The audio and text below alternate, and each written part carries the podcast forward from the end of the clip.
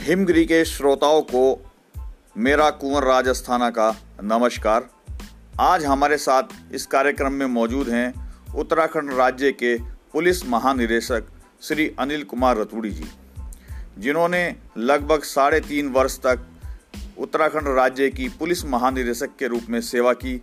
30 नवंबर को वो इस पद से सेवानिवृत्त हो रहे हैं। आइए आज हम उनसे बात करेंगे कि इन लगभग सवा तीन, साढ़े तीन साल का जो उनका कार्यकाल रहा है, वो उनका कार्यकाल कैसा रहा, उसमें क्या उनकी उपलब्धियाँ रही, किस तरह की चुनौतियों का उन्होंने सामना किया, किस तरह से उन्होंने उन समस्याओं को हैंडल किया। तो हम बात करते हैं अनिल कुमार रतुड़ी जी से। अनिल कुमार रतुड़ी जी, आपका इस शो के अंदर, इस कार्यक्रम के अंदर बहुत बहुत स्वागत है। धन्यवाद। धन्यवाद। आपने जो प्रश्न पूछे हैं। उनके बारे में मैं खुशी से जवाब दूँगा। आप बताएँ क्या आप पूछना चाहते हैं? सर सबसे पहले हम ये पूछना चाहेंगे कि जो आपका साढ़े तीन वर्षों का कार्यकाल रहा है आ, वो कैसा रहा और खट्टी मीठी यादों के रूप में आप किस प्रकार से उसका नॉस्टेलिया करना चाहेंगे? मैं इस अवसर पर जब मेरा सेवानिवृत्ति कुछ ही दिन बाद है मैं सबसे पहले ये कहना चाहूँगा कि ये मेरा बहुत बड़ा सौभाग्य था कि मुझे इस देवभूमि के पुलिस विभाग की मुखिया के रूप में लगभग तीन माह चार तीन साल, तीन माह चार माह और उससे कुछ दिन अधिक पुलिस महानिदेशक के पद पर रहने का अवसर मिला, जनसेवा करने का अवसर मिला। एक लगभग तीस हज़ार पुलिसकर्मियों को नेतृत्व देने का अवसर मिला।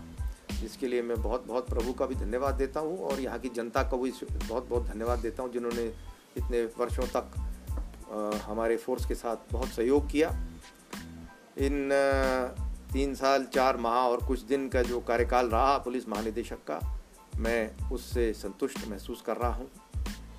यद्यपि एक आदर्श पुलिस बनाना बहुत कठिन काम है और वो अभी उसमें बहुत कार्य आगे के अधिकारियों को भी करना है, पीछे से भी करते हुए अधिकारी लाए जिसको हमने आगे बढ़ाया। लेकिन मैं ये कह सकता हूँ कि इस कार्यकाल के दौरान जो सबसे महत्वपूर्ण चीज़ें पुलिस के विषय में हैं, वो उसकी छवि से संबंधित होती हैं। एक जन विश्वास को प्राप्त करना। प्रोफेशनलिज्म को बढ़ाना। भ्रष्टाचार पर अंकुश लगाना। और मानवीय संवेदनशील होकर काम करना, ये तीन चार जो सबसे महत्वपूर्ण विषय हैं, इन पे मैं ये कह सकता हूँ कि यद्यपि अब हम आदर्श से निश्चित तौर पर दूर हैं लेकिन इस साढ़े तीन साल लगभग के अंतराल के दौरान हमने इस ओर निश्चित तौर पर प्रगति करी है, जो संतोष का विषय है। अभी इस पर बहुत कार्य होना है, लेकिन ये मैं कह सकता हूँ कि ये आज उत्तराखंड पुलिस को इन विषयों में अन्य प्रांत की पुलिसों के वनस्पत जन, जनता बेहतर देखती है। ये मेरे ख्याल से एक अच्छी उपलब्धि हमारी कही जा सकती है। दूसरा, जो आपने कहा कि इसमें क्या ऐसी खट्टी मिट्टी है तो पुलिस के समक्ष तरह तरह की चुनौतियाँ हमेशा रहती हैं। ये एक बहुत चुनौतीपूर्ण कार्य है और कठिन कार्य है। इसमें ख़ास तौर से एक मनोबल बना के फोर्स का रखना और ख़ास तौर से जो हमारे कांस्टेबल्स हैं, जो सबसे बड़ी संख्या में कार्य करते हैं और सबसे निचले स्तर पर कार्य करते हैं और जो बहुत कठिन परिस्थितियों में भी रहते हैं, उनकी जो वेतनमान है वगैरह है, उनके जो है वो मैं कहूँगा उस हिसाब से बहुत अधिक नहीं है। फिर भी उनके समक्ष जो अन्य विभागों के वनस्पत चुनौतियाँ रहती हैं, वो बहुत अधिक रहती हैं। उनको अनुशासन में और मनोबल के साथ बाँध के रखना और साथ साथ उनको हमेशा प्रेरित करके रखना ताकि वह भ्रष्ट भी ना हो और प्रोफेशनल तरीके से अनुशासन में रहते हुए जो दायित्व दिए गए हैं पुलिस को, जो अधिकार दिए गए हैं, उसका मिसयूज ना हो, बल्कि जनता के सहयोग में, जनता के हित में उसका काम हो। ये एक बहुत बड़ी चुनौती है और मैं ये कहूँगा इसमें हम लोग बहुत हद तक सफल हुए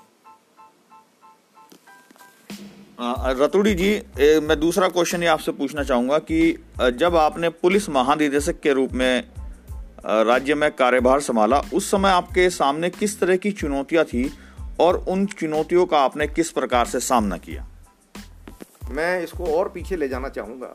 मैं इस प्रांत में अगस्त 2000 में तत्समय उत्तर प्रदेश शासन द्वारा मुझे विशेष कार्य अधिकारी के रूप में यहाँ पुलिस मुख्यालय की स्थापना के लिए भेजा था। जैसा आप जानते हैं कि 9 नवंबर 2000 को ये प्रांत सृजित हुआ, किंतु मुझे यहाँ अगस्त 2000 में ही भेज दिया गया था। और एक ऐसे प्रांत में, नया प्रांत जहाँ एक बहुत बड़े प्रांत का जो पहले हिस्सा था और पुलिस का जो इंफ्रास्ट्रक्चर था, यहाँ बहुत कम था। और एक नए प्रांत में हर प्रकार की चुनौती, चाहे वो विधानसभा हो वीआईपी सुरक्षा हो, यहाँ की पूरी जो ज़िम्मेदारी है वो उत्तर प्रदेश से उत्तराखंड आ गई देहरादून राजधानी में। उसको देखते हुए एक नई पुलिस का सृजन करने में मुझे एज ओ बहुत सौभाग्य प्राप्त हुआ कि शुरुआती दौर में जब यहाँ कुछ नहीं था, तब मैं यहाँ आया था। और इस पुलिस मुख्यालय की स्थापना में, उत्तराखंड पुलिस के सृजन में यहाँ की विजन डॉक्यूमेंट को बनाने में मिशन डॉक्यूमेंट को बनाने में कोर वैल्यूज़ को बनाने में जिस पर आज पुलिस काम कर रही है, उसमें मुझे योगदान करने का अवसर मिला। और आज जब उस ओएसडी उत्तरांचल के स्तर पर मैंने इस वर्ष अगस्त 2000 में ज्वाइन किया था, और आज नवंबर 2020 में जब मैं पुलिस महानिदेशक के पद पर हूँ तो मुझे इन 20 वर्षों में ये लगता है कि उत्तराखंड पुलिस का जो प्रगति है, वो काफ़ी सराहनीय है। आज उत्तराखंड पुलिस एक संवेदन संवेदनशील मानवीय प्रोफेशनल और काफ़ी हद तक भ्रष्टाचार पर भी अंकुश लगाने वाली पुलिस मानी जाती है जो जनहित में काम कर रही है। ये बात अपनी जगह है कि इसमें अभी और काम होना है अभी हम उस आदर्श से दूर हैं। लेकिन अगर जो हम कंपेरेटिव टर्म्स में देखें तो उत्तराखंड पुलिस अन्य प्रांत की पुलिस से और पूर्व में जो आ, इसकी छवि रही है उससे बहुत बेहतर की तरफ़ जा रही है जो कि जिससे हमें काफ़ी संतोष है। आपका जो साढ़े तीन वर्ष के लगभग का जो कार्यकाल रहा है उनकी प्रमुख उपलब्धि आप क्या मानते हैं? मैं ये कहूँगा कि सबसे महत्वपूर्ण उपलब्धि ये है कि जनमानस में नेतृत्व में इस दौरान एक विश्वास पैदा हुआ। और अगर जो नेतृत्व के बारे में जो फोर्स जैसे जो जहाँ पर आप जानते हैं पुलिस के पास बहुत आ, आ, बहुत ही महत्वपूर्ण दायित्व हैं और उसी दायित्व के अनुरूप अधिकार भी दिए गए हैं। किसी को आप गिरफ़्तार कर सकते हैं किसी पर आप बल प्रयोग कर सकते हैं किसी की लिबर्टी को कन्फाइन कर सकते हैं ये एक बहुत गंभीर किस्म के के अधिकार पुलिस को दिए गए हैं जो कि जनहित में एक प्रजातांत्रिक व्यवस्था में दिए गए हैं। और ये जनता ने सुरक्षा के लिए समाज की सुरक्षा के लिए राज्य की सुरक्षा के लिए दिए। उनका दुरुपयोग ना हो, सदुपयोग हो, जनहित में काम हो उसका, और हर आदमी नीचे से लेकर ऊपर तक वो काम करे, इसका दायित्व तो नेतृत्व पर होता है। और उसके बारे में क्या धारणा रहती है जनमानस में, वो अगर जो धारणा ठीक कर लेंगे तो विश्वास हो जाएगा अच्छा परसेप्शन हो जाएगा, उससे हमारे सिपाही को, हमारे जो सब इंस्पेक्टर्स हैं, अधिकारियों को कार्य करने में बहुत सुविधा होती है। और उनकी कार्य प्रणाली अनावश्यक जो है प्रश्न चिन्ह पर नहीं आती। उनको अपना काम जो बहुत कठिन है कहीं पे बल प्रयोग करना है किसी को गिरफ़्तार करना है ये काम बहुत कठिन काम है। तो नेतृत्व के बारे में अगर जो धारणा ये है कि वो उनका विश्वास जनता को, को जनता में जनता को उनमें विश्वास है तो मेरे ख्याल से ये एक बहुत बड़ी उपलब्धि मैं मानता हूँ। पिछले आठ महीनों से पूरे देश के साथ उत्तराखंड भी कोरोना संक्रमण से बुरी तरह से प्रभावित हुआ है। संक्रमण की चुनौतियों का सामना करने के लिए राज्य पुलिस का जो प्रबंधन जो किया, जिलों में किया, उससे आप कहाँ तक, उसे किस नज़रिए से देखते हैं, सर? मैं ये कहूँगा कि ये जो आप जैसा जानते हैं कि कोरोना का जो काल है खास तौर से मार्च के आखिरी सप्ताह से देश में और प्रदेश में, वैसे तो विश्व में ही ये चुनौती है। लेकिन ये एक अभूतपूर्व किस्म की, एक नायाब किस्म की चुनौती पूरे समाज, तंत्र के सामने आई। और ये किसी एक विश्वव्यापी युद्ध से कम नहीं है और अभी भी इसका असर चला ही जा रहा है। और आगे भी कुछ मेरे ख्याल से समय तक रहेगा जब तक इसके संबंध में दवाई उत्पन्न नहीं होती। उसको देखते हुए मार्च के आखिरी सप्ताह में जब इसके बारे में कुछ ज़्यादा जानकारी नहीं थी लोगों को आज तो फिर भी छः सात महीने में कुछ जानकारी हो गई है। अनुभव भी हो गया है। लेकिन उस समय जब कुछ नहीं था, उस समय लोग एक तरीके से बिल्कुल डरे हुए थे। तब हमारी पुलिस ने लॉकडाउन हो या अन्य जो काम हो, चाहे वो खाद्य सामग्री ऐसे नीडीज़ के घर में पहुंचाना हो या किसी बीमार को मदद करना हो, ऐसे समय में पुलिस के जन जन ने, हमारी जो पुलिस खास तौर से हमारे सिपाहियों ने, अपनी जान को जोखिम में डालकर एक नए जज्बे के साथ काम किया, जो मेरे ख्याल से एक अप्रत्याशित किस्म की उनकी बहादुरी है, और जिसके लिए आज जनता में उनके प्रति बहुत स्नेह उत्पन्न हुआ है, विश्वास उत्पन्न हुआ है।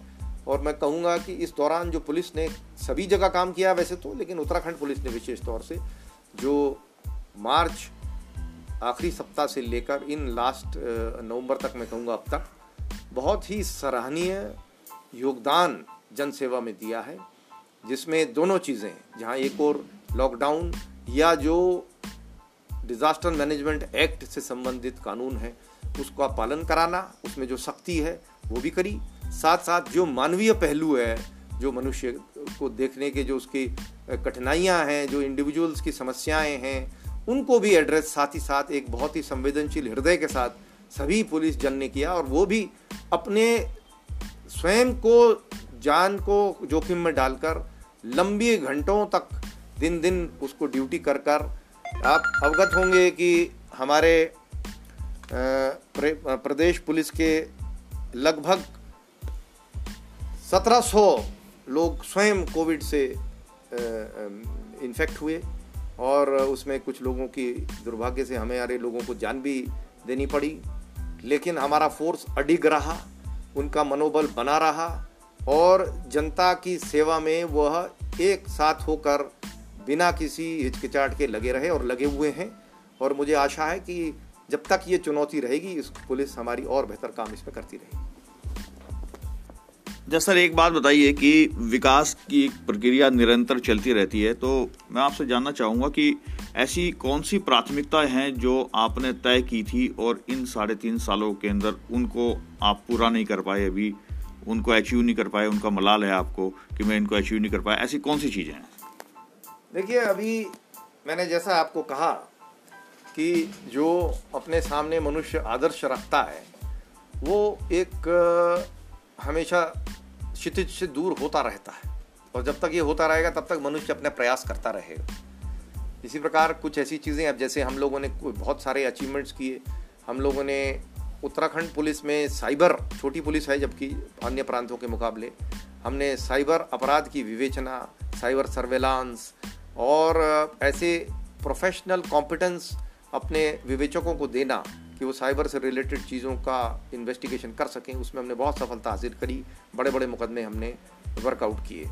हमने एक स्टेट डिज़ास्टर रिस्पॉन्स फोर्स जो है उसको हमने बहुत कारगर बनाया है, जो अन्य प्रांतों में उदाहरण है। हमारा जो सीपीयू है, जो सिटी पेट्रोल यूनिट है, उसको दूसरे प्रांत के लोग देखने यहाँ आते हैं।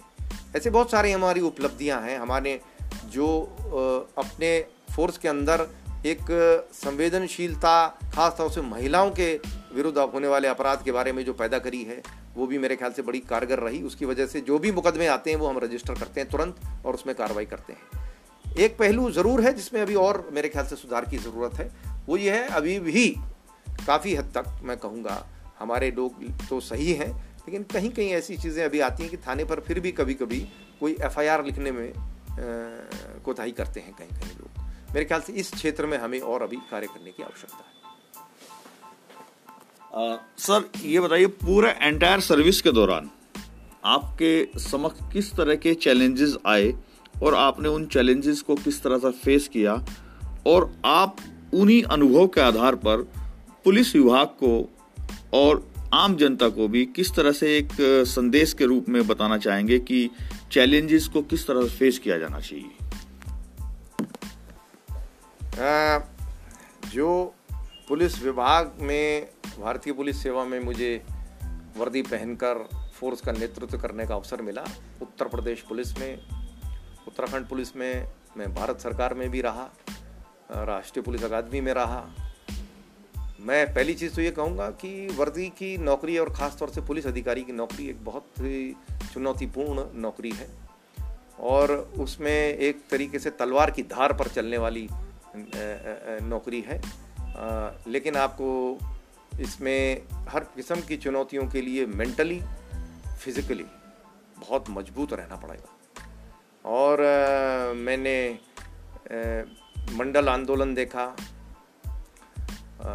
राम जन्मभूमि का आंदोलन देखा जो अयोध्या में विवादित ढांचा था उसका विध्वंस जब हुआ वो देखा उसके पश्चात तमाम किस्म की शांति व्यवस्था की जो समस्याएँ हुई उत्तर प्रदेश के विभिन्न जनपदों में मुझे सेवा करने का अवसर मिला जहाँ सांप्रदायिक दंगे हज़ारों, लाखों आदमियों की कानून व्यवस्था की स्थितियाँ बड़े बड़े संगठित अपराध, अपराधियों के साथ कार्य करना बहुत सारे लोग हमारे साथ के अपने जो बैचमेट्स हैं, हम जिस दौर में हम लोग सेवा में आए, भारत में आतंकवाद, नक्सलवाद मिलिटेंसी तरह तरह की समस्याएँ उस दौरान बहुत चरम पर थी। हम पे हमारे साथ के जो लोगों पर जब हम लोग रोड पे आए पथराव हुए, गोलियाँ चली, बम चले तरह तरह की और हिंसा हुई और हम लोग जो है तैनात रहे। मेरे साथ के सहयोगी आईपीएस अफसर जो मेरे बैच के थे